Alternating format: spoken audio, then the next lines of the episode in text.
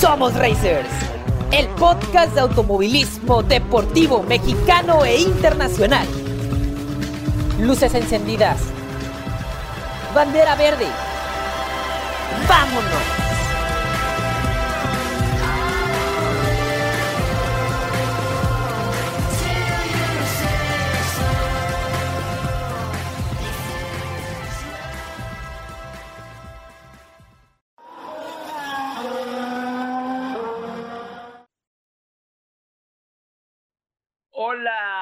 Racers. Bienvenidos al programa 93, el tercero de la... Ay, ¿qué temporada estamos? En la décima temporada.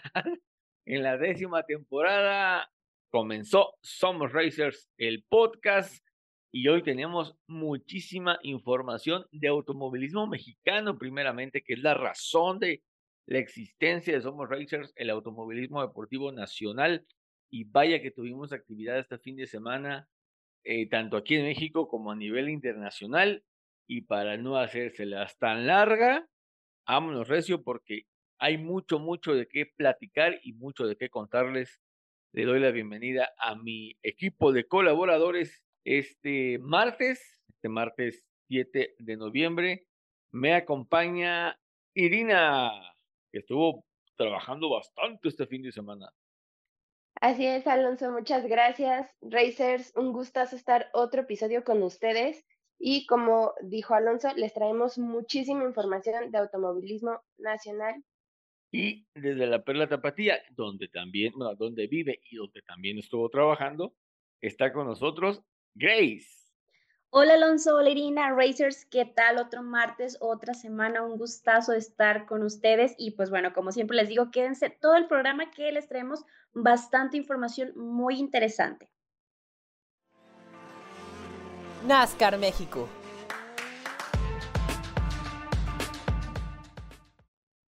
Así es, Racers.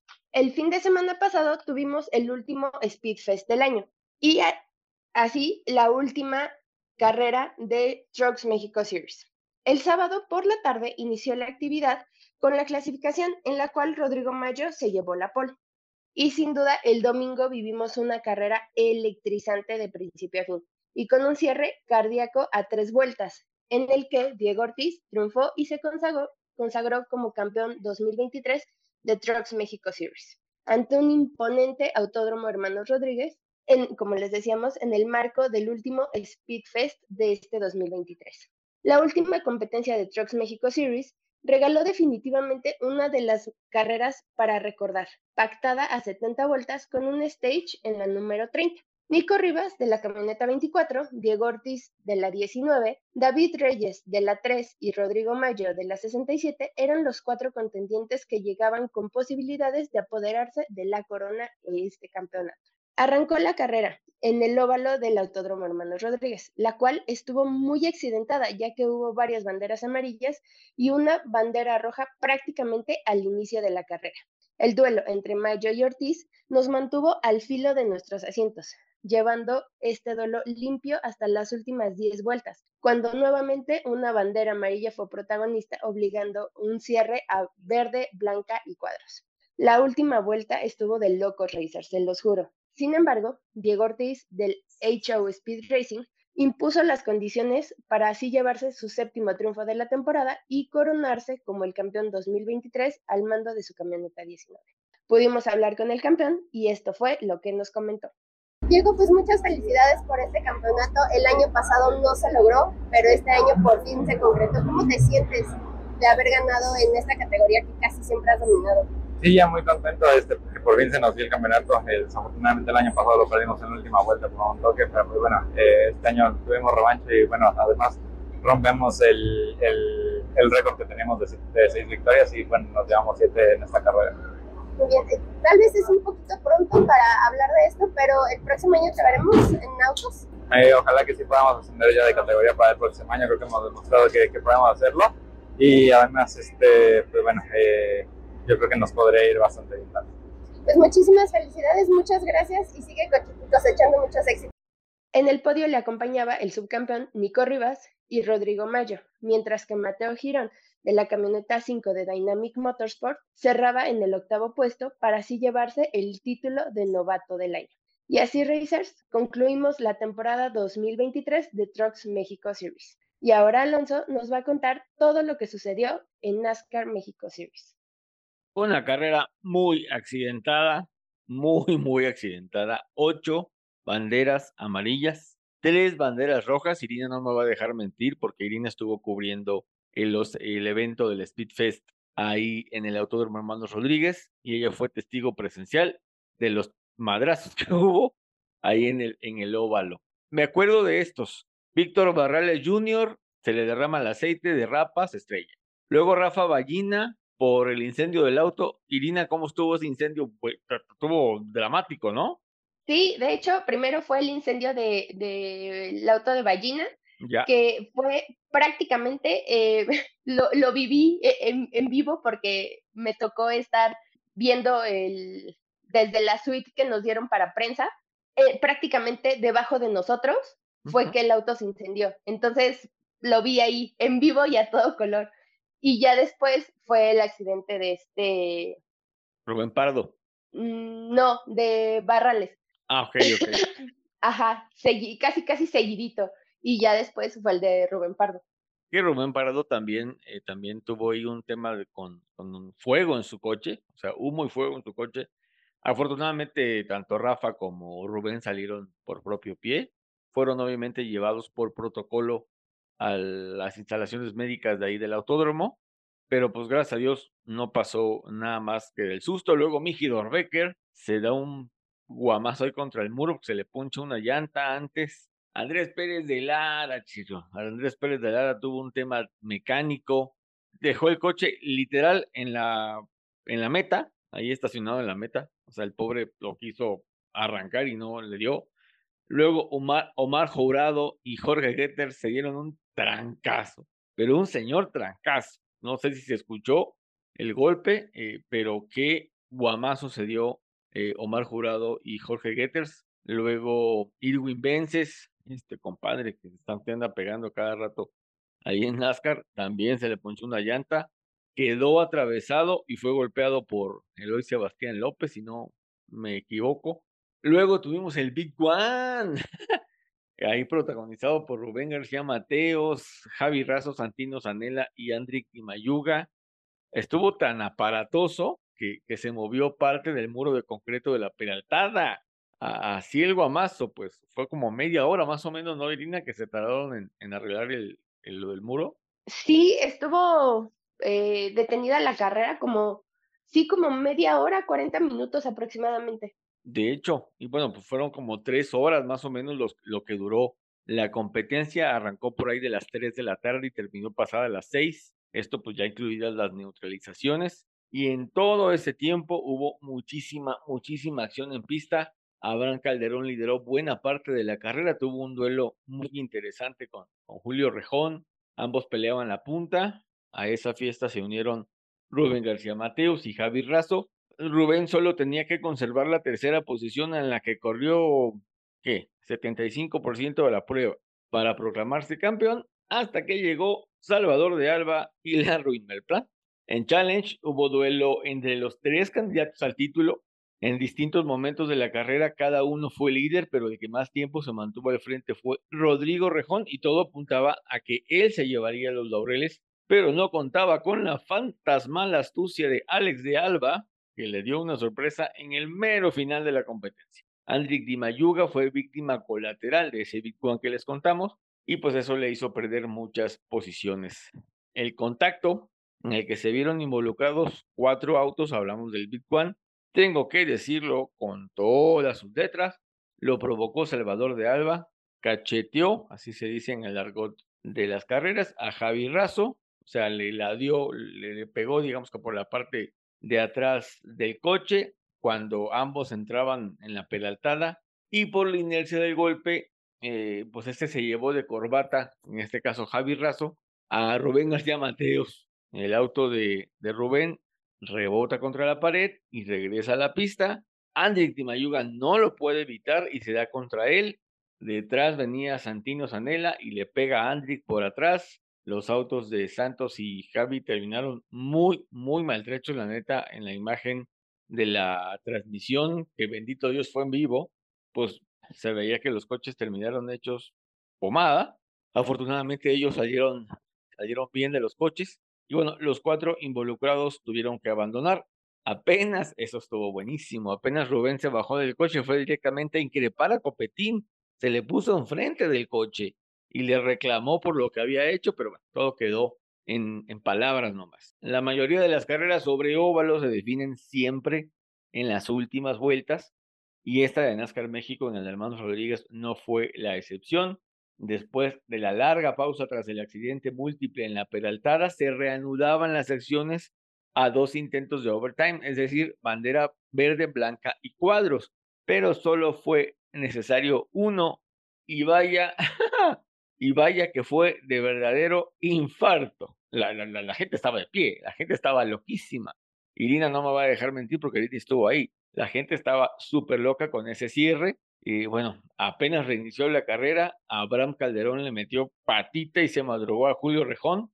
El regio se iba al frente, pero la batalla sabrosa era atrás. Por un resquicio, Germán Quiroga, que había estado desaparecido vueltas atrás, se le metió a Salvador de Alba y se ponía tercero. Fue entonces cuando comenzó una batalla de dos vueltas con el jalisciense. Quiroga se le despegaba a Copetín, pero este intentaba hacerle lo mismo que a Javi Raz, o sea, lo quería cachetear también, para mandarlo contra la pared. En la imagen se ve, en la transmisión se ve. Pueden checar la repetición en el canal de YouTube de Escudería Telmes, de NASCAR México y de Claro Sport. Ahí está. Germán le cerró la puerta una y otra vez, eh, como pensando, si me voy yo, también te vas tú. Salva, ¿Se imaginan que hubiesen quedado fuera los cuatro contendientes? No sé cómo, está el, cómo estaba el, asunto de puntuación o la decisión de, de, carrera, pero creo que Salvador de Alba se hubiese quedado igual con el título. Salvador le dio unos metros de ventaja al capitalino, pero solo fue para tomar impulso y pegársele a la retaguardia para empujarlo hacia la derecha y así poder pasarlo, cosa que consiguió en la penúltima vuelta. De hecho, el coche de Germán se desestabilizó y al querer controlarlo, perdió posiciones. De Alba se ponía tercero, pero sería el primero de los contendientes al título en cruzar la meta, por lo que se proclamaba campeón 2023 de la división estelar de NASCAR México Series. La cosa en Challenge también estuvo, esa sí estuvo de súper locos. Resulta que antes del último reinicio, Alex de Alba rodaba cuarto en el clasificador de la división. Les recuerdo, Challenge y NASCAR corren juntos, ¿ok?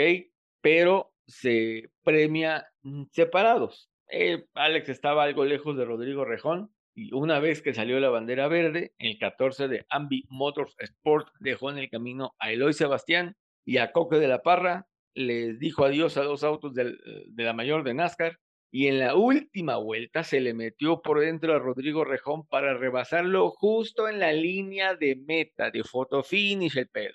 Por 4 por 0.004 milésimas. O sea, lo que vimos de Checo y de Alonso, que vamos a platicar al rato, no es nada.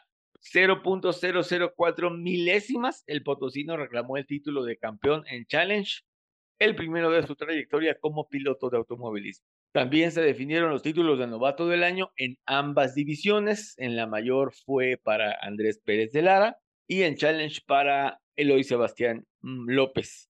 Ambos, por cierto, con participación en Estados Unidos. Eh, Andrés en Arcamenards, donde quedó como subcampeón, y Eloy en los Legends, que es una categoría de preparación para las nacionales de NASCAR, terminando en sexto general. Los resultados de la carrera correspondiente a la fecha 12 del campeonato 2023 fueron los siguientes. En la estelar, el podio lo conformaron Abraham Calderón en primer lugar, Julio Rejón en segundo y Salvador de Alba en tercero. En Challenge, el vencedor fue Alex de Alba. En segundo llegó Rodrigo Rejón. Y en tercero lo hizo Coque de la Parra. Así, con una enorme dosis de locura y caos, termina una temporada más de NASCAR y Trucks México Series. Fueron 12 fechas muy emocionantes, de mucha adrenalina y velocidad en las series que visitó. Eh, este serial mexicano se va de vacaciones, pero está programado para regresar a la acción en febrero del próximo año con una carrera de exhibición en uno de los eventos más importantes del automovilismo norteamericano, el Bush Light Clash en el Memorial Coliseum de Los Ángeles, en el que estarán participando 20 autos e igual número de pilotos ante miles de espectadores ahí en la Unión Americana. Tanto en nuestras redes sociales como en este podcast, les seguiremos informando sobre todo lo que vaya a surgir de cara a la temporada 2024 de NASCAR México 6. Copa Noti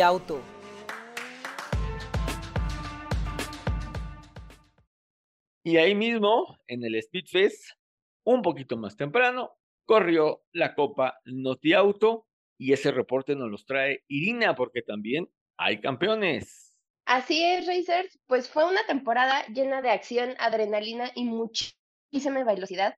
Eh, el principal campeonato de autos turismo, que además de contar con pilotos consagrados, también es un importante semillero de talentos, la Copa Noti Auto, que celebró su décima y última fecha en el óvalo del Autódromo Hermanos Rodríguez, donde se develaron los campeones de sus respectivas categorías. A lo largo de este año se visitaron tres plazas en, este serial, en dos ocasiones en el Autódromo Miguel E. Abed, dos en el Ecocentro de Querétaro y en casa en el Autódromo Hermanos Rodríguez se corrieron en seis ocasiones.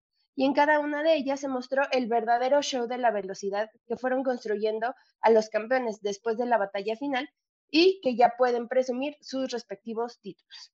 El día sábado también tuvimos mucha actividad en cuanto a la Copa Noti Auto, ya que tuvimos las prácticas y las clasificaciones de cada categoría. Las polls estuvieron a cargo de Juan Antonio Reyes en TC2000, en Superturismo Rafa Villazón y en Superturismo Light Carlos Márquez. El día domingo las actividades empezaron muy, pero de verdad muy temprano, Racers, en el Autódromo Hermanos Rodríguez, eh, con el primer hit de Superturismos Light, en donde el podio quedó de la siguiente forma. En la cima, Marco Montoya, seguido por Jorge Abed y Genaro Dávila. Después tuvimos la primera carrera de Superturismo y Copa 1.8, donde el, podio estuvo formado por Rafa Villazón, Roberto Márquez y Javier Jiménez. Prácticamente enseguida, o sea, estaban terminando de premiar a unos y ya estaban corriendo los otros. Comenzó la segunda carrera de los aguerridos Superturismo Light, en donde otra vez la constancia hizo la diferencia y quien se mantuvo con los resultados más equilibrados fue el campeón de este año, Genaro Dávalos. El piloto del auto número 90 del equipo DRT by ATM Racing quedó por delante en la tabla de los Superturismos Live, donde Jorge Márquez quedó como subcampeón y Jorge Caso quedó en tercer lugar, quienes desafortunadamente no pudieron arrancar para este segundo hit. Tuvimos la oportunidad de entrevistar al ganador Genaro Dávalos y esto fue lo que nos dijo. Genaro, pues muchísimas felicidades por el campeonato. Sin Caso y sin Márquez, pues fue un pues ellos ya tenían cantado este, cualquiera de los dos este campeonato, pero ¿cómo te sientes al, al ganar este campeonato? Sí, la verdad, este, el día de ayer tuvimos ahí una penalización que pues virtualmente nos alejaba ¿no? de este campeonato. Y, pero lamentablemente para, para ellos como pilotos pues tuvieron ahí pues un accidente de carrera porque ni, siquiera hablando con ellos ni siquiera se, o sea, se tocaron. Entonces eso abrió pues como que la, la ventana a que pues a seguir este pues como que remando contra corriente, ¿no? En, toda esta parte.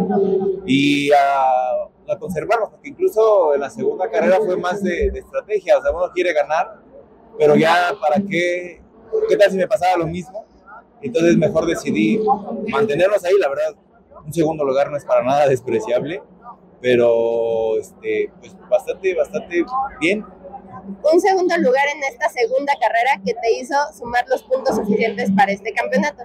¿Cómo te sientes ahorita con, con este campeonato? Ahorita como que todavía no me la creo, porque pues veníamos, así que como o sea, unos, nos levantamos de vamos a tratar de, de, alcanzarlos y ya después rebasarlos, ¿no? Entonces, fue algo inesperado y, siempre fue de mantener la calma porque muchas veces uno festeja y las cosas no salen. Entonces, aún ahorita no, no me lo creo, estoy, estoy nervioso porque este, es algo que nunca había experimentado, ¿no? Que había luchado, que, que lo había venido persiguiendo en estos, llevo tres años aquí, este es mi tercer año, y venía de tres, un tercer lugar, un segundo lugar, y ahorita así que fue el primero, pero sí fue, o sea, no lo puedo explicar en este momento porque es algo que no me imaginaba, porque es algo así que inimaginable, y inexplicable, pues.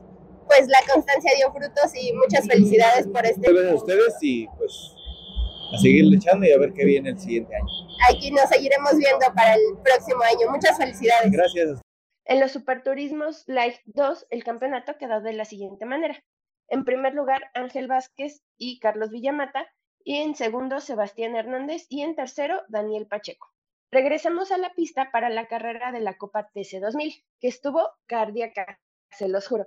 El podio estuvo a cargo de Ciara Esteban y Rubén Robelo, seguidos por Elliot Van Rankin y Juan Antonio Reyes. Pero el campeonato quedó en manos del piloto Massimiliano Zona del auto número 5 del equipo Arrow Racing, cuya constancia fue la clave para hacerse de este título, y en donde Ciara Esteban quedó como subcampeona y en tercer lugar Rodrigo Vázquez. Platicamos con Ciara y esto fue lo que nos comentó. Ciara, hoy has hecho historia al convertirte en la primera mujer campeona en TC2000. ¿Cómo te sientes? Muy bien, muchas gracias. Este, en verdad ya hicimos este, historia, eh, obteniendo la victoria en el campeonato ya varias veces. Esta es ya como la tercera victoria o cuarta del año, lo cual pues nos da mucho orgullo y mucha satisfacción por el equipo. Estuvimos muy cerca de ganar el campeonato. Este, y ya sería como ya lo máximo, ¿no? Lo peleamos hasta el último minuto.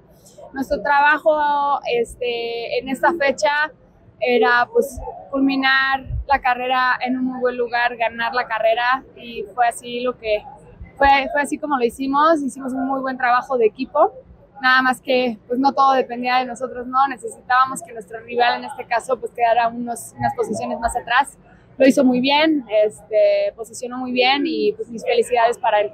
Ok. Eh, ahora, ¿nos podrías regalar un mensaje para todas estas niñas y chicas que se están eh, metiendo al, automovilismo? ¿Qué les podrías recomendar o qué, qué mensaje les darías? Bueno, pues que no tengan miedo a soñar, a crear, a tener ilusión y, pues que sigan sus sueños y sobre todo los papis de estas niñas, ¿no?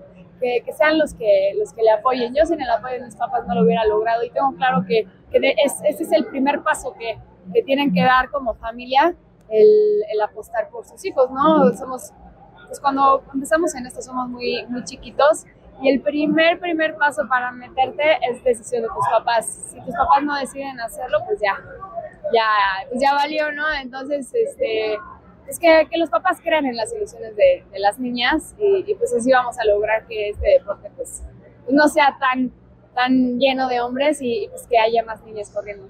Perfecto, pues muchísimas felicidades, Yara, y sigue cosechando tantos campeonatos. Muchísimas gracias. Y para finalizar las actividades de Copa Noti Auto en esta última fecha, la segunda carrera de los Superturismo y Copa 1.8, en donde la adrenalina se sentía por todo el autódromo, ya que todos los pilotos contendientes por los títulos pusieron al rojo vivo esta última fecha de la temporada 2023. En Copa 1.8, quien salió avante fue Adiel Gamboa del Auto 93 del equipo Grillo Racing, quien obtuvo la corona este año, seguido por Salvador Estrada y Emilio, Emilio y Adrián Jiménez. Pudimos platicar con Adiel y esto fue lo que nos dijo. Adiel, muchas felicidades por este campeonato en 2023. ¿Cómo te sientes? ¿Cuáles son tus sensaciones al respecto? Bien, estamos muy contentos. Teníamos buena ventaja la primera mitad del año, luego la última mitad no tuvimos buena suerte y nos fuimos para atrás, para atrás, al grado de que en la última carrera ahorita se decide el campeonato. Eh, ganamos nada más por cuatro o seis puntos, me parece, o sea, nada. Entonces estuvo súper reñido. El Salvador Estrada es un gran piloto, mucha experiencia, entonces nos sabe muy, muy bien la victoria. y sí, campeón, pero ¿a qué costo? Sí, campeón, ¿a qué costo? Mucho trabajo en el, en el equipo, en el taller, este, mucho, mucho trabajo, muchos días de entrenamientos, pero al final se logró el resultado. Pues muchísimas felicidades, gracias por, por tu tiempo y esperamos que sigas cosechando más victorias. Muchas gracias.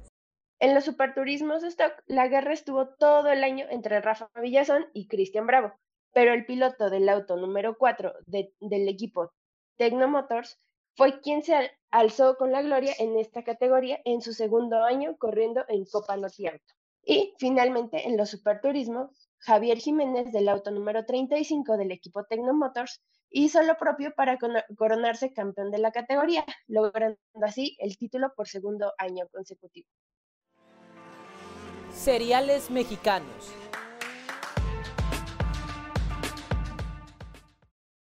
Y ahora nos vamos con Grace, que nos tiene mucha información sobre lo que pasó el fin de semana pasado en Tierras Tapatías.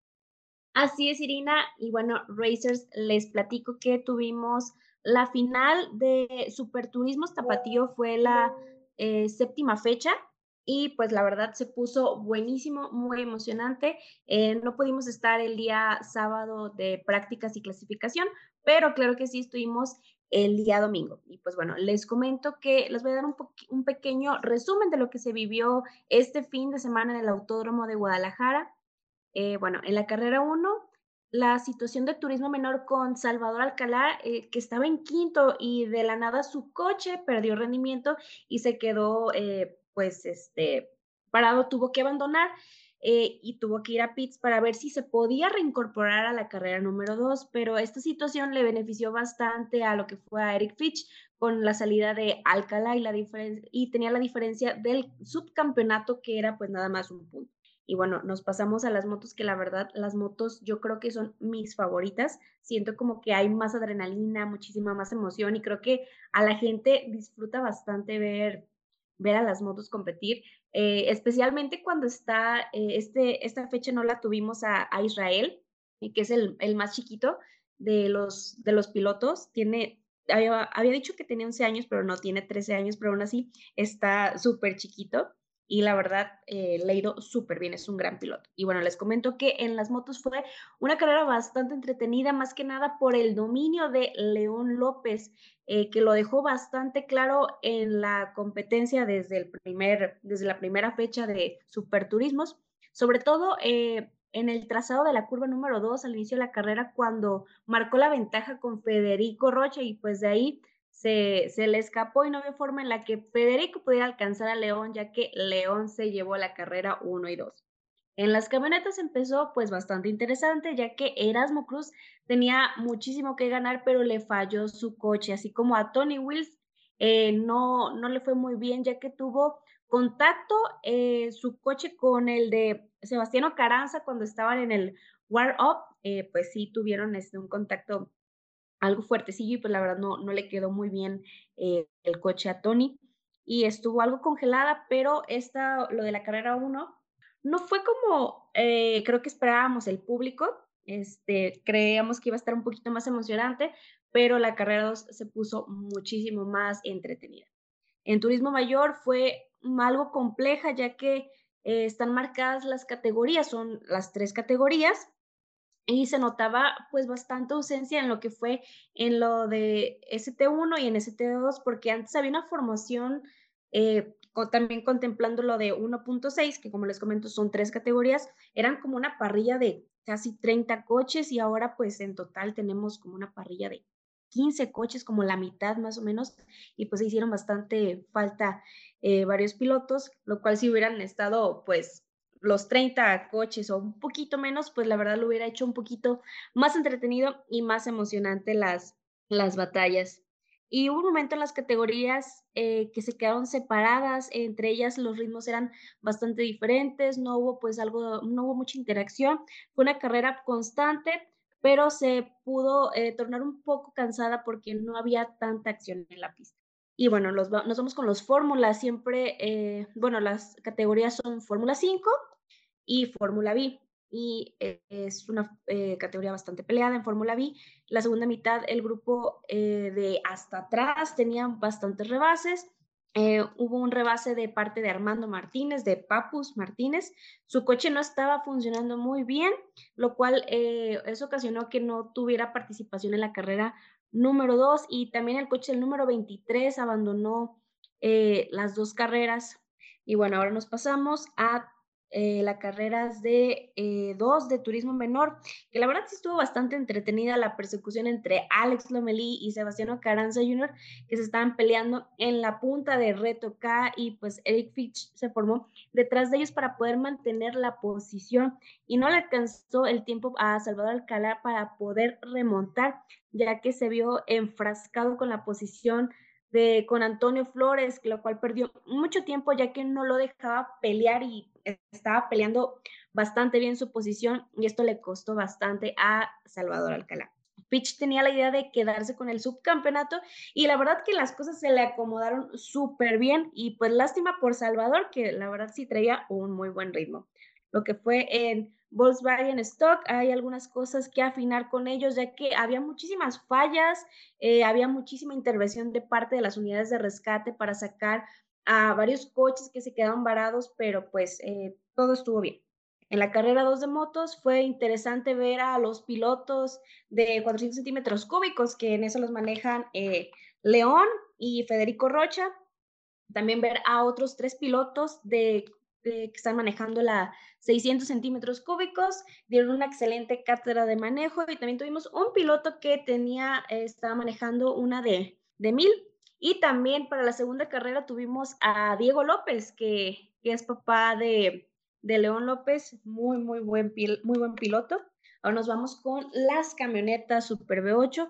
Eh, muchísima emoción de parte de Jorge de la Huerta, se quedó en la pole position. Ospina llegó justo eh, con la gasolina. En cuanto cruzó la línea de meta, su camioneta se apagó totalmente, o sea, literal la tenía justito, se apagó y pues bueno, Joshua eh, había eh, una pelea entre Ocaranza y, y Joshua. La verdad que sí fue un verdadero reto de parte para, para Joshua, más que nada, porque tener que estar levantando el ritmo, más bien querer superar el ritmo de, de este piloto profesional muy experimentado, vaya que que complicado.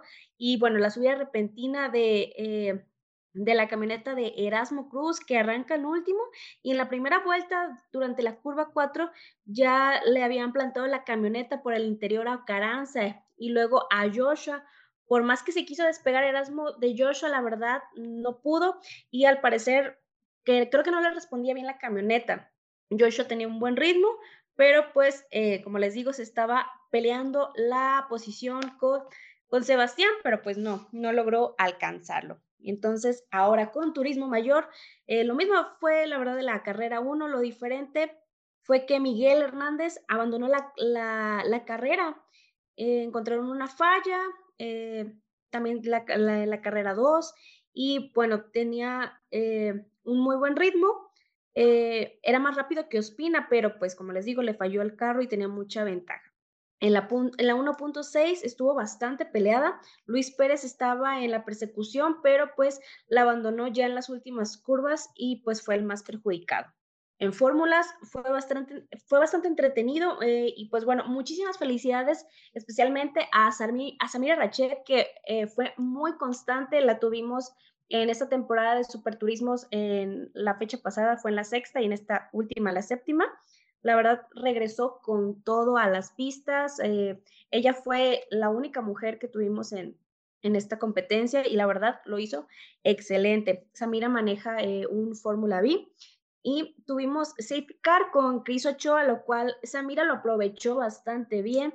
Y pues Joshua, el campeón de Fórmula 5, no era la carrera que quería ya que terminó hasta, hasta atrás porque tuvo una excursión que fue en la curva número 2 y pues bueno, Gael Aguilar, su hermano, se llevó la carrera. Y bueno, les comento cómo quedaron los resultados. Nos vamos en las motos para la carrera 1. En segundo lugar queda Federico Rocha y primer lugar León López con la de 400 centímetros cúbicos.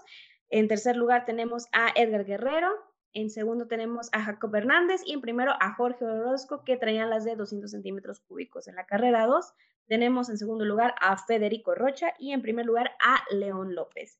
Para la carrera número 1 de los Super B8 para las camionetas, tenemos en tercer lugar a Joshua Aguilar, a segundo a Ronald Ospina y en primero a Jorge de la Huerta.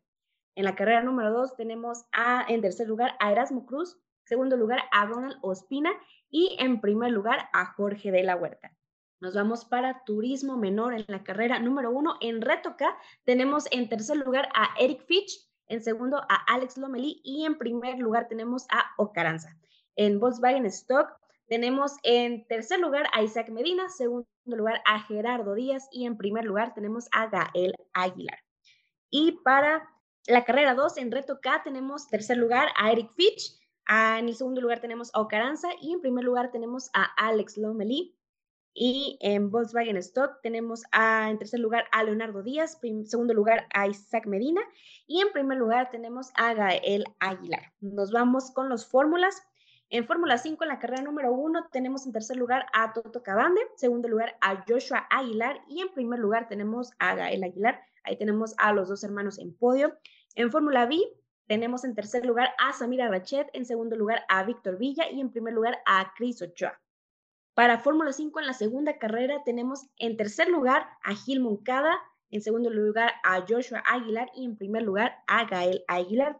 Y en Fórmula B tenemos a Samira en tercer lugar, segundo Víctor Villa y en primero a Humberto Adame. Nos vamos ahora con Turismo Mayor. En la carrera número uno, en ST1, tenemos en tercer lugar a Juan Manuel García, segundo lugar a Rogelio González y en primer lugar tenemos a Ospina. Para ST2 tenemos a el tercer lugar a Almonte, segundo lugar a Luis Medina y tenemos en el primer lugar a Francisco Anguiano. Para la categoría 1.6 tenemos en tercer lugar a Edgar Núñez, segundo lugar a Manuel Ugalde y en primer lugar tenemos a Luis Pérez. Y para la carrera 2, en la categoría ST1 tenemos tercer lugar a Rogelio González, segundo lugar a Carlos Hernández y en primer lugar tenemos a Ronald Ospina. Y para ST2 tenemos en tercer lugar a Hugo Aguilar, en segundo lugar tenemos a Almonte y en primer lugar tenemos a Francisco Anguiano. Y en la categoría 1.6, eh, en tercer lugar, tenemos a, en tercer lugar tenemos a Luis Pérez, en segundo lugar tenemos a Felipe González y en primer lugar tenemos a Manuel Ugalde. Y bueno, Racers, esto fue eh, Super Turismos Tapatío en la séptima fecha, la final. Y bueno, les debemos las entrevistas porque no, no hubo premiación. Eh, en cuanto se acabó eh, las carreras, todos los pilotos agarran sus cosas y se fueron, pero quedan pendientes. Hay una cena de premiación en la cual, eh, al parecer, Somos Racers va a estar de invitados y ahí vamos a aprovechar para entrevistar a los ganadores de este campeonato. Y pues bueno, más que nada quiero agradecerle a, a Tony, a Tony Wills, por eh, todas las atenciones que tuvo con Somos Racers, con, conmigo y también a, a, Mario Álvarez, el gerente del Autódromo de Guadalajara. Muchísimas gracias, Mario. Muchísimas gracias, Tony, por todas las atenciones. Y pues los espero ver la siguiente fecha.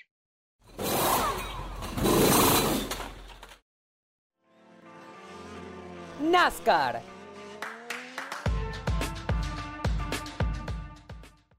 Y bueno, ahora eh, vamos con Juan Carlos. Ya sabemos quién es el campeón de NASCAR Cup Series y Juan Carlos nos va a contar quién fue. Vamos contigo, Juan Carlos.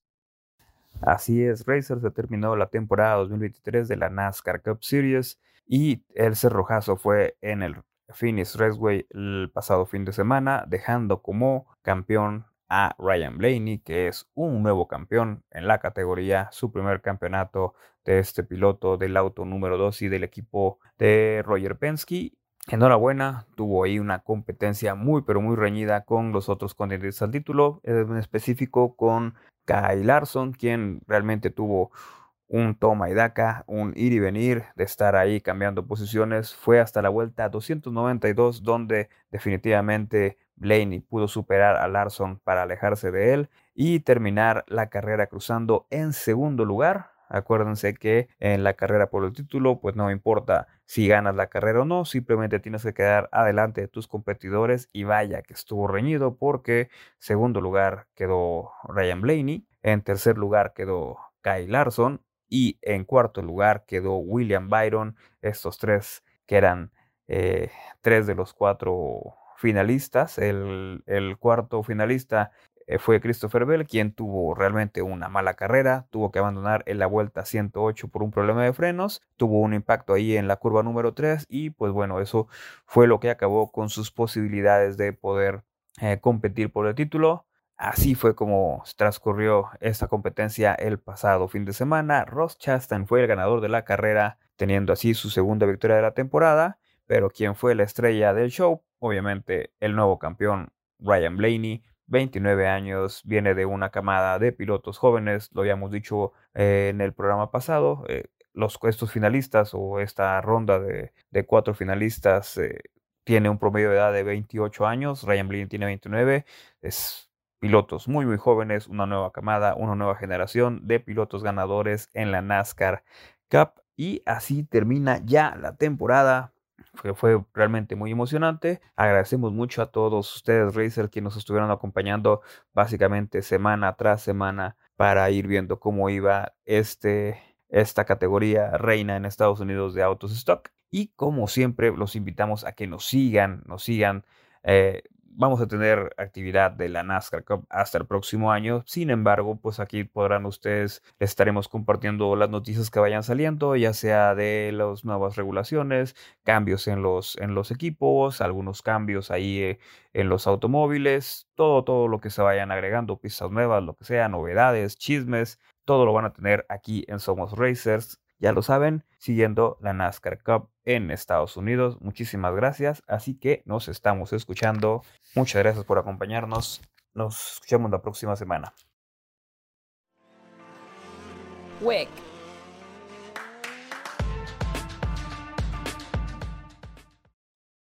Y seguimos hablando de automovilismo internacional racers. El fin de semana que pasó, se acabó la temporada 2023 del eh, Mundial de Resistencia, o mejor conocido como el WEC, y Toyota Gazoo Racing se llevó las ocho horas de Bahrein, ahí en el circuito de Sakir, donde también corre la Fórmula 1.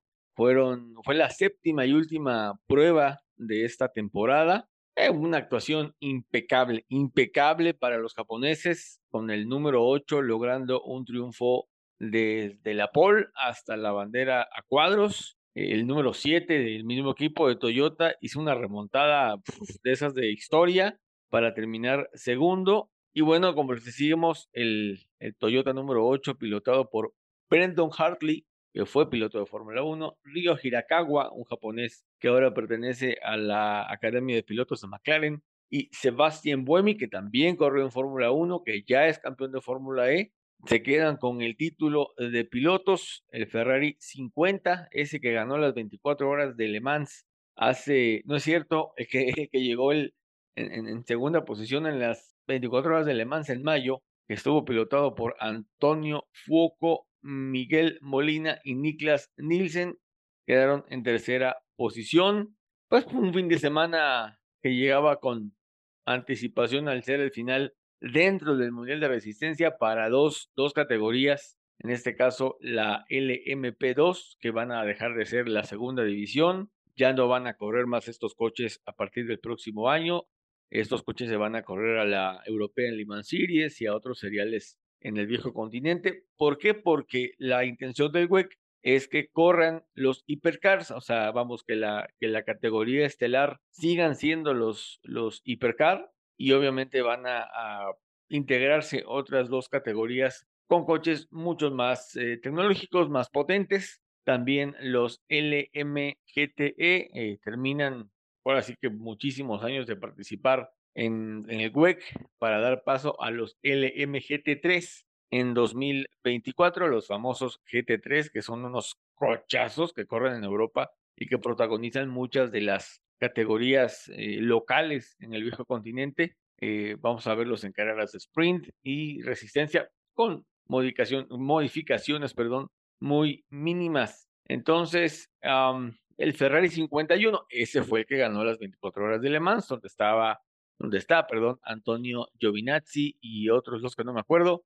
Pues, ah, así como que tuvo la oportunidad, necesitaba ganar hacía fuerzas y que los Toyota quedaran fuera de carrera, cosa que no, cosa que no sucedió. La pole, la pole fue para la para el equipo Toyota, para el, auto número 8. En la posición 2 estaba el 7 de del mismo equipo y Cadillac salía, salía en tercera posición. Eh, durante las prácticas del jueves, híjoles, estuvo muy complicado todo, porque normalmente para estas fechas en Bahrein hay muchas tormentas de arena, llueve, entonces como que todo se combina y se hace un ultra caos ahí. Entonces, ese mismo día, el jueves, hubo prácticas libres, hubo una tormenta de arena, llovió machín, pero machín se cayó el cielo y bueno, eso obviamente pues les restaba a los equipos y a los pilotos practicar, vamos, les reducía tiempo de pista, ¿no? Se despidió Glickenhaus, que es una marca icónica en, el WEC, se, se va esta marca, si no me equivoco, es británica, y pues no van a continuar en la temporada 2024 de el WEC. Y bueno, también eh, participó nuestro compatriota, el piloto mexicano Memo Rojas, que en esta carrera de Bahrein quedó en décima posición con su auto 35 de Alpine. Una buena actuación para, para el mexicano, una buena, un buen resultado al final. Desafortunadamente salió del top 10 general de la tabla general del WEC, el buen Memo Rojas con su, con su equipo. Entonces, vamos, no hizo buenas carreras, consiguió buenos resultados, desafortunadamente ni un solo podio, pero el, mexicano hizo, hizo muy buena actuación en un nuevo equipo, obviamente más exigente, de, de, de, más, de, de más nombre, digamos, él estaba en Jota, que bueno, Jota tuvo una muy buena temporada y que pues desafortunadamente eh, tuvo que salir y pues ya tuvo, se fue al PIN y listo, ahí estaba eh, Memo Rojas y me encanta, me encanta, me encanta que se escribió, escribió, perdón, historia en el WEC el reciente fin de semana en la categoría LMGTE. Las chicas del Iron Dames, o del, sí, del Iron Dames, así se pronuncia, eh, ganaron. Fue la primera victoria de un equipo conformado completamente por mujeres. Así se los pilotos, ingenieros, mecánicas, eh, todas son mujeres, todas son mujeres y ganaron la carrera en Bahrein, las ocho horas de Bahrein se las llevaron ellas y eh, ellas corren en un Aston Martin con el número triple siete. No, no es cierto, perdón, es un Porsche y estas chicas ganaron. Me encanta porque es un equipo completamente femenino. O sea, no hay ni un hombre ahí, ni uno, ni uno. Y, estos, y estas chicas se llevaron la victoria en los LMGTE. De hecho, estuvieron corriendo las 24 horas de, de Le Mans y vamos, si no me equivoco, tuvieron un tercer lugar o algo por el estilo en su categoría. En fin, estas chicas están dando mucho de qué hablar, están levantando la mano bastante, bastante fuerte en el Mundial de Resistencia y, y las están volteando a ver muchos. Entonces, eh, mis respetos, me quito el sombrero, me pongo de pie ante estas históricas mujeres del Iron Times. Y así finalizó, finalizó la, la temporada 2023 del WEC, que para el próximo, para el próximo año va a tener eh, una carrera más. Normalmente son siete, pero va a tener eh, una octava carrera. Y dentro de esa octava carrera va a haber una visita otra visita, más bien dicho, del continente americano, va a correr en Estados Unidos, que normalmente corre ahí, y también va a correr en Brasil. México sigue sin fecha. En México ya tuvimos una, una fecha del WEC hace muchos años, las famosas seis horas de la Ciudad de México, y pues bueno, desafortunadamente, desafortunadamente ya no, ya no pasó, ¿no? Entonces, Racers así finalizó esta temporada del Mundial de Resistencia de la FIA.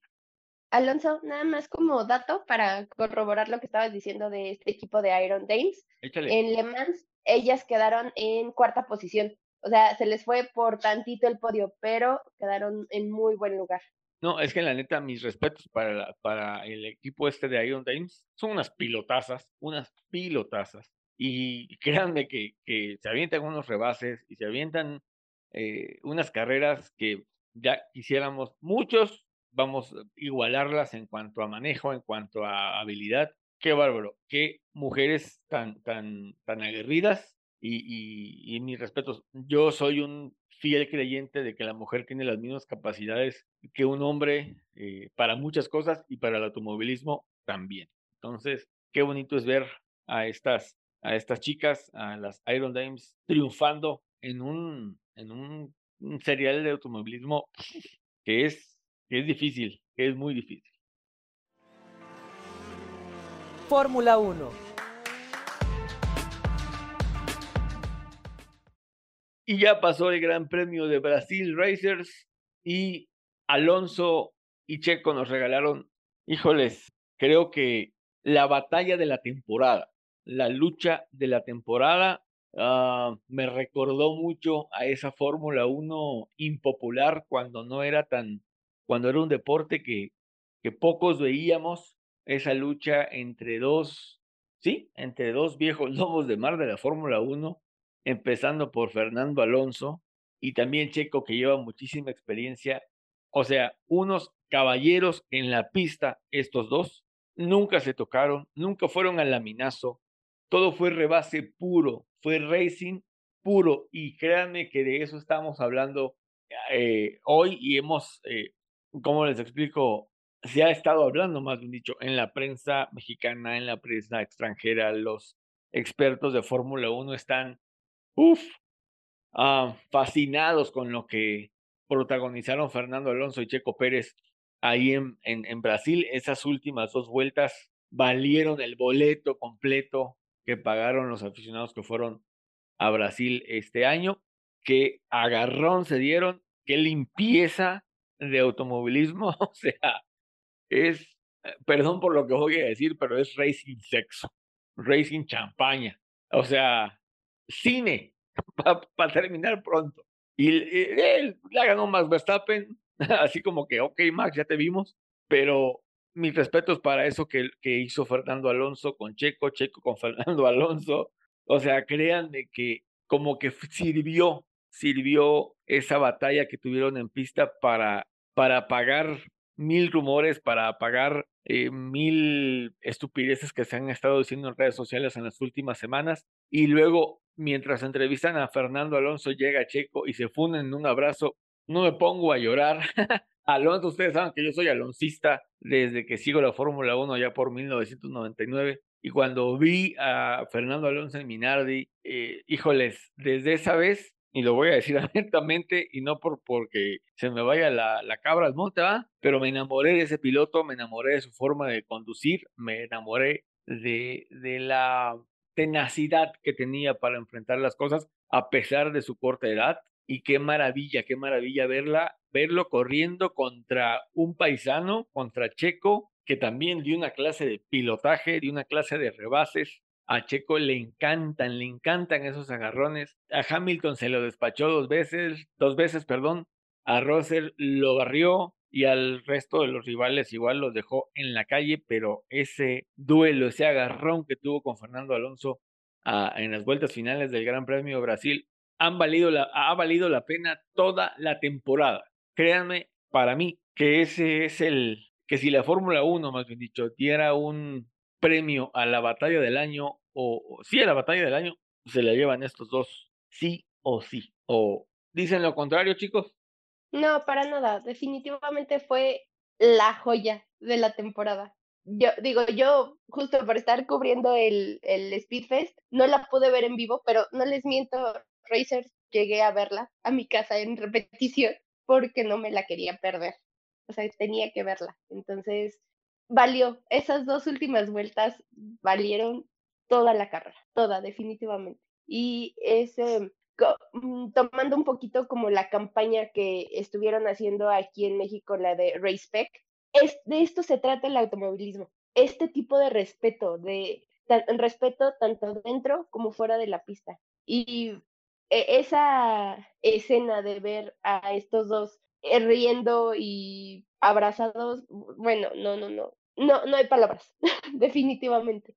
Sí, de hecho, eh, pues yo como Irina también estuve cubriendo evento aquí en eh, Campeonato aquí en Guadalajara, pero estaba entre el campeonato y también viendo la Fórmula 1 y la verdad este, hubo un momento que tuve libre, que hubo bandera roja y fueron justo en las dos últimas vueltas y pues claro que, que, no me lo perdí. De hecho, también ahí mismo en el autódromo, la gente estaba viendo los este, superturismos tapatío y también estaban viendo la Fórmula 1 y también el que estaba narrando estaba diciendo, y bueno, les, les tenemos que comentar que Checo quedó en cuarto, no, o sea, la verdad fue una locura y pues así como dice Irina, esto es respeto, esto realmente es deporte y pues son todos unos caballeros, unos verdaderos deportistas que la verdad, eh, como acaban de decir, eh, esta carrera, o sea, fue la mejor de toda la temporada. Veamos qué pasa en Las Vegas y en Abu Dhabi todavía, pero la verdad hasta ahorita, esta carrera, uff, se la llevaron.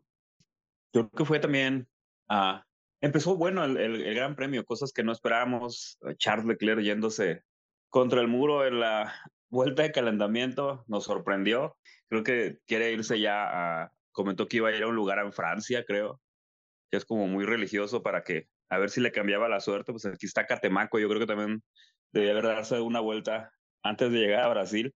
Ah, el choque también al principio en la, en la primera, en la salida, también estuvo muy, muy, muy intenso, pero sí, la, la cereza del pastel fue la batalla entre Alonso y Checo. Creo que era lo que comentaba hace una o dos semanas. Necesitábamos esto, necesitábamos que Checo le diera el, la emoción al campeonato porque pues, básicamente Verstappen ya verlo, ni siquiera yo creo, no sé cuánto tiempo estuvo en cámara Max Verstappen. Este, las últimos 20 minutos fueron 30 minutos fueron las últimas vueltas, de, las últimas 20 vueltas de entre Checo y, y Alonso, y básicamente era nada más verlos ellos dos, que era súper emocionante. Pero así es ahora, o sea, nos estamos emocionando por la batalla del tercer lugar. O sea, el primero llegó con 17 minutos, 17 segundos de ventaja, yo creo que del, del contra el segundo lugar, que estuvo literalmente solo también, un, un, gap importante entre el segundo y el tercero. Entonces, básicamente no había emoción ahí. Y ver a Checo poniéndole el sabor eh, con ese duelo de, de primera categoría con Alonso, que son básicamente dos guerreros que se vieron muy, muy limpios. Creo que no, no exageran cuando dicen que ese tipo de situaciones devuelven la pasión por el automovilismo, porque yo lo estaba viendo con mi hijo de 8 años y estábamos gritando. O sea, mi hijo literalmente estaba gritando y cuando va al photo finish, o sea, ¿quién ganó? ¿Quién ganó? o sea, había una emoción, o sea, ese tipo de sensaciones que te hace sentir el deporte, ¿no? O sea, lo podemos comparar con un home lo podemos comparar con este, un gol en el último minuto, ah, tiene sus cosas, y, y, la Fórmula 1 tiene esa magia también, como, como todos los deportes, entonces son ese tipo de momentos los que los hacen volver a enamorarte del, del automovilismo, y, y, qué bueno que fue Checo, esperemos que en Las Vegas también haya ahí, esperemos que los Mercedes resuciten porque se cayeron muy, muy feo en Brasil, algo les pasó, y quien revivió pues fue Aston Martin y pues, llegó un podio después de que pensábamos que no íbamos a volver a ver ahí a Alonso en, en los primeros tres lugares, pues bueno, creo que fue un muy, muy buen eh, Gran Premio de Brasil. No, y cómo lo festejó. O sea, me encanta porque Fernando festeja los podios como si hubiese ganado la carrera. O sea, me encanta. Y obviamente le sabe a Victoria por lo que logró. O sea, ¿Y sabes saben cuál es la parte que más me, dijeron los españoles, más me eh, eh, flipó? es cuando Fernando rebasa a Checo sin DRS. O sea, así las manos del, del hombre. O sea, lo rebasa sin DRS. Eh, creo que no fue antes de la última, de la última vuelta, porque en la última, el, rebase que le hace ya entrando a la última vuelta sí lo hace con DRS, pero vueltas atrás, Fernando rebasa a Checo sin DRS. Y dices, esto es la Fórmula 1, cara, sin ayudas, sin tanto sí, sin tantas ayudas, sin tanta tecnología, eh, porque el hombre sabe, pues, o sea, eh, Fernando corrió pues sin DRS, sin KERS, sin eh, todo lo que hay ahorita, ¿no? Pero vaya que supo utilizar el, la recarga de batería, ¿eh? O sea, Eso. fue la estrategia que le salvó. Tú veías el onboard en Checo y veías cómo iban prendiendo las luces de la recarga de la batería. Fue la estrategia que realmente lo salvó desde mi punto de vista. Saber utilizar el, la recarga de la batería para poder ganar eh, mayor eh, eh, velocidad, mayor potencia cuando se necesitaba. Eso fue para mí la clave. Tú lo veías muy, muy claro en el coche Alonso, porque los carros de Fórmula 1 te avisan cuando van recargando la batería y lo podías ver. cómo lo hacía en las frenadas y cómo iba administrando esa parte. O sea, sí es, eh, es una Fórmula 1 nueva, pero creo que también Alonso muestra lo bien adaptado que está. Obviamente, cualquier cosa que, que gane ahorita, cualquier podio le salga victoria después de tantos años y después de una temporada tan difícil. Entonces, es entendible, pero sí, eh, una maestría lo de Alonso. Sí, completamente de acuerdo contigo. Y, y la otra, la trazada. Fernando Alonso lleva corriendo en Interlagos 20, ¿qué? 22 años, 23 años más o menos. Se conoce ese circuito de pe a pa. Y obviamente sabe dónde tomar la trazada, sabe cuál es, dónde, dónde puede meter el coche, cómo puede subir y bajar el coche. O sea, es un, es un máster, es un máster Fernando Alonso. Y no lo digo que sea mi piloto favorito y seguirá siendo mi piloto favorito, eh, eh, vamos, hasta que se retire incluso hasta después de retirarse, pero qué, qué maestro, qué maestro Fernando Alonso y qué cátedra de automovilismo y de racing nos dieron él y Checo, que después de el sopapo en México se reinventó y va, ahí va Checo, aprovechando, como dice Juan, que los Mercedes estuvieron del asco, aprovechando para cocinar ese subcampeonato. ¿Qué necesita Checo para quedarse con el subcampeonato? No ganar, subirse al podio en Las Vegas y que Hamilton quede de quinto para abajo, porque si no, perdón, todo se va a ir, todo se va a definir en Abu Dhabi en, a finales de este mes. Entonces, híjoles, un Gran Premio de Brasil bastante atractivo, bastante interesante. el, vieron lo de la quali, ¿no? Cómo fue en la quali el viernes, ¿no? Cómo empezó súper despejado el cielo y cómo terminó.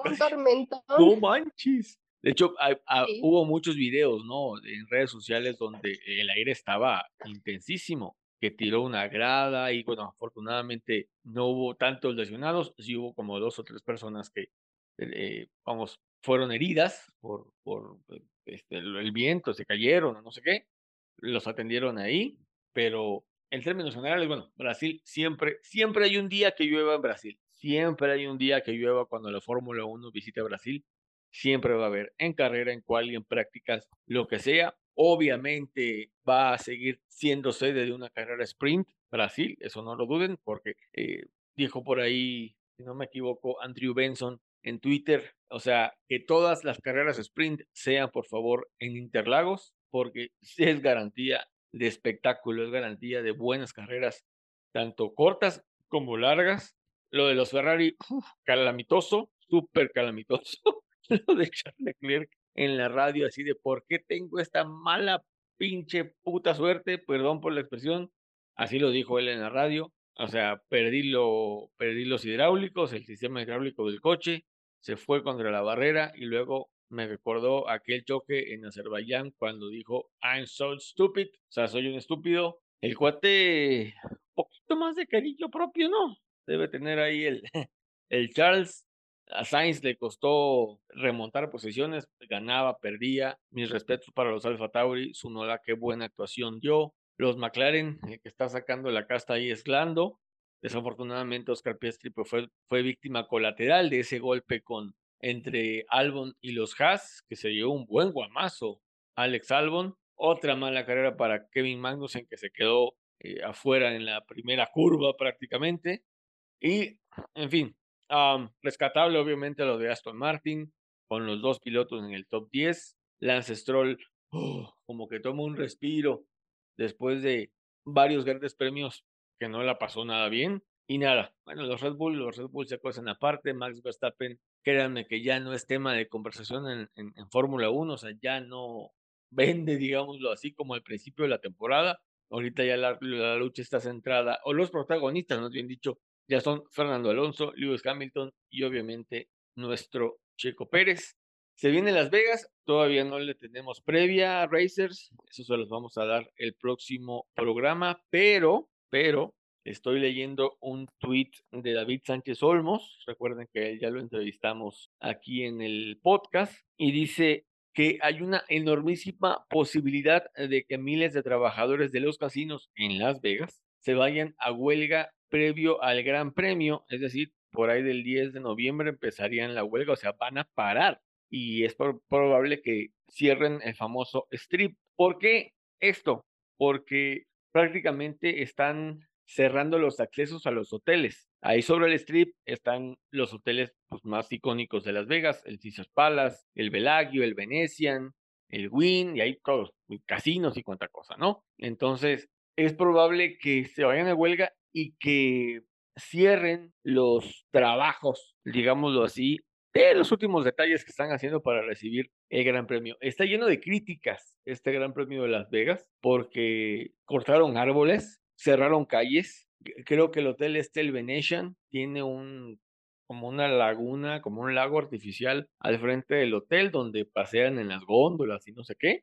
Lo apagaron, lo secaron para poner ahí gradas. El chiste es que la gente en Las Vegas está muy a disgusto con el Gran Premio. Obviamente a la Fórmula 1 y a los organizadores les vale madre, ¿verdad? Y van a hacer el evento sí o sí, con o sin manifestantes. O sea, de que va a haber evento, va a haber evento, pero mm, ojalá, ojalá no se salga de control este tema de la, de la inconformidad que tienen los habitantes de Las Vegas, los empleados de los hoteles, de los casinos y de las tiendas que hay por ahí. O sea, creo hasta donde sé que va a ser el, el evento más caro que ha tenido la Fórmula 1 en su historia en cuanto a boletos, organización, todo el tinglado este de, que están armando, ¿no? O sea, todo lo que es en cuanto a logística y todo ese rollo. Y bien lo dijo Max Verstappen, lo deportivo va a quedar a un lado.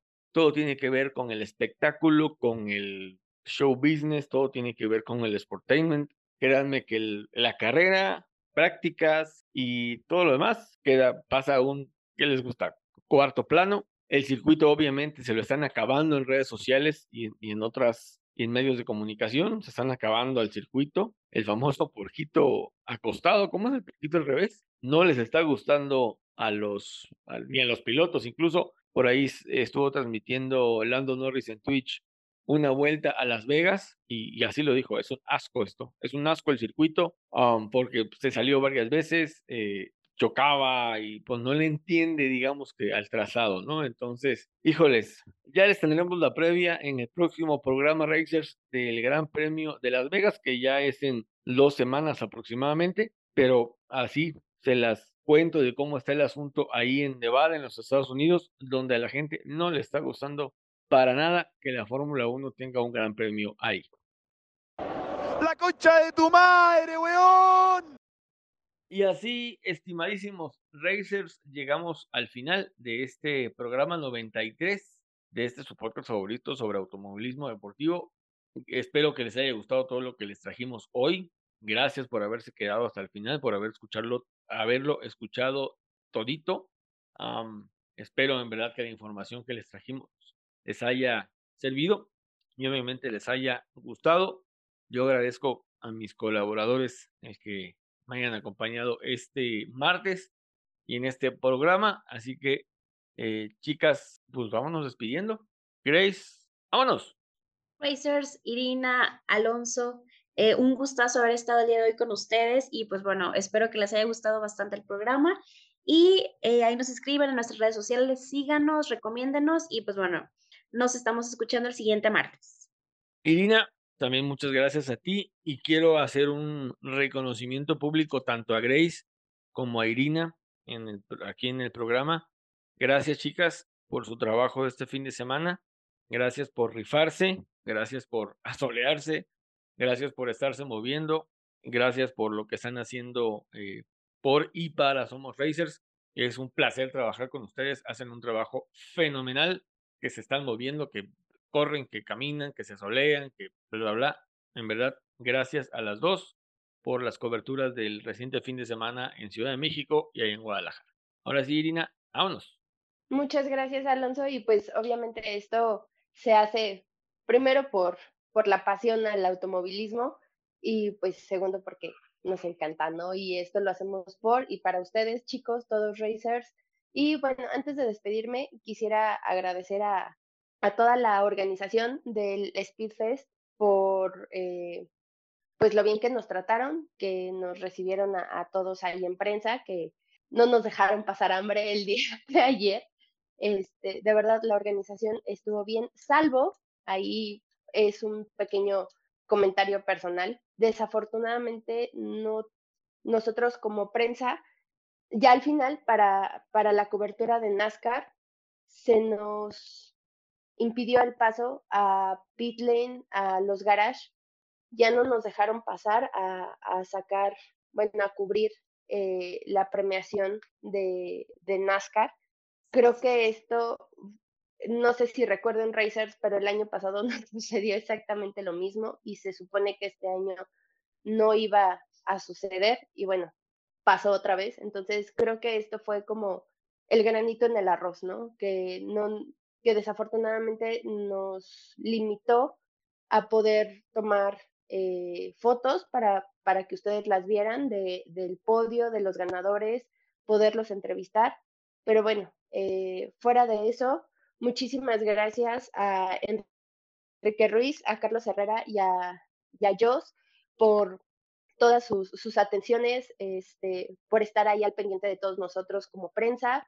Y bueno, no, me queda más que agradecer porque cada vez la organización de los Speedfest va mejorando, tanto en el ambiente, eh, para, el, para el público y para este, nosotros como prensa. Y bueno, ahora sí, me despido de todos ustedes, Racers. Gracias por estar otro episodio con nosotros en esta décima temporada. Esperemos que les haya gustado y no olviden de seguirnos en todas nuestras redes. Ya saben que nos encuentran como Somos Racers. Y abonando un poquito a lo que comentaste ahorita, Irina, las categorías mexicanas de automovilismo en nuestro país y muchos organizadores, muchos pilotos, incluso muchos jefes de equipo, e incluso promotores de esas categorías me han dicho, necesitamos difusión. El automovilismo mexicano le hace falta difusión, que la prensa hable más de, e, de él, que la prensa este, cubra las carreras que se corren aquí en México, pero con cerrones de puerta como el que le dieron a Irina el fin de semana en NASCAR México, pues así como, ¿no?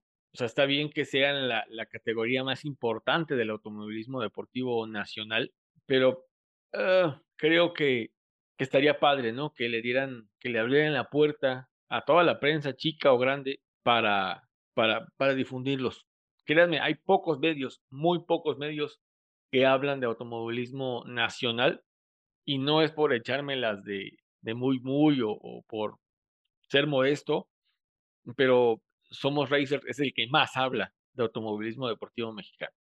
En verdad, en, tanto en el podcast como en redes sociales, tratamos por cualquier medio de difundir desde la categoría de karting local en un estado hasta NASCAR México, Supercopa, Copa Noti Auto. Intentamos y, y créanme que trabajamos para llevar, para darle a conocer a nuestros paisanos dentro y fuera de México, porque nos escuchan fuera de México, porque tenemos seguidores en España, en Australia, aman Somos Racers en Australia, lo ponen, y no, y no lo digo yo, lo dicen las estadísticas. El segundo país donde más nos escuchan, donde más escuchan el podcast, es Australia. Después de México es Australia. Así, Nueva Gales del Sur, en Sydney, ahí nos escuchan. Entonces, mucha gente de otros países y mucha gente obviamente de aquí de, México, no es que Somos Racers sea el que los haya acercado a las categorías mexicanas, pero la labor que hacemos es justamente porque queremos que la gente no esté casada nada más con la Fórmula 1, con IndyCar o lo que sea, sino que vaya a una carrera de Supercopa, de NASCAR, de Copa Noti Auto, de kartismo, de Fórmula 4 y se emocione. Créanme que en temas de competitividad no le piden nada a las categorías mexicanas, a la Fórmula 1, a la IndyCar.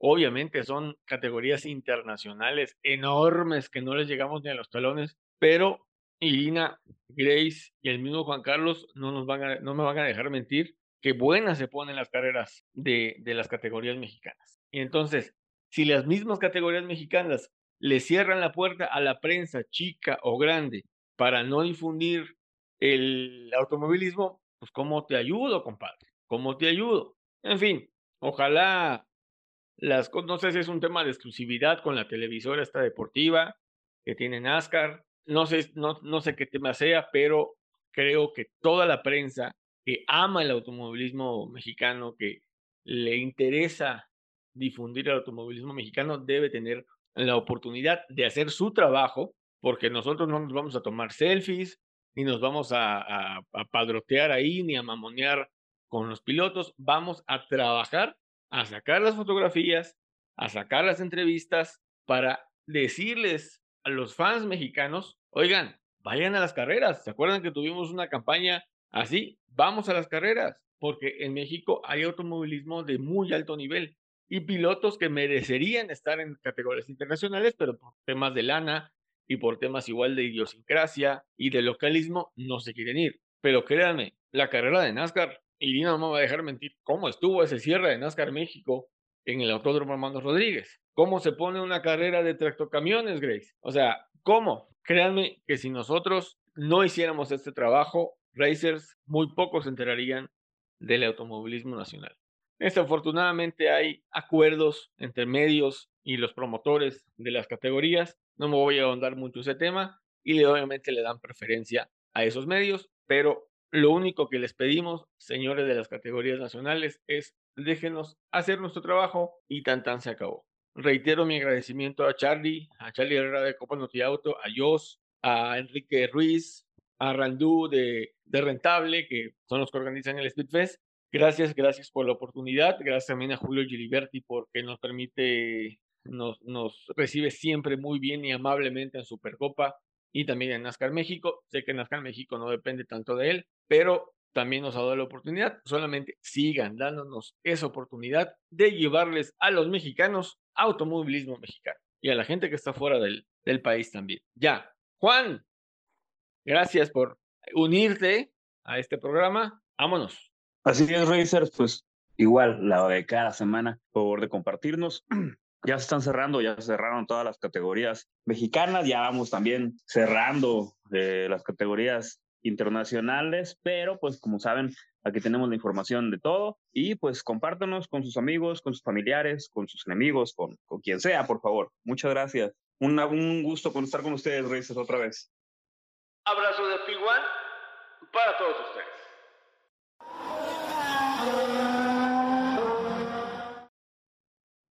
Yes, unbelievable. Yeah, copy guys. This is for you guys.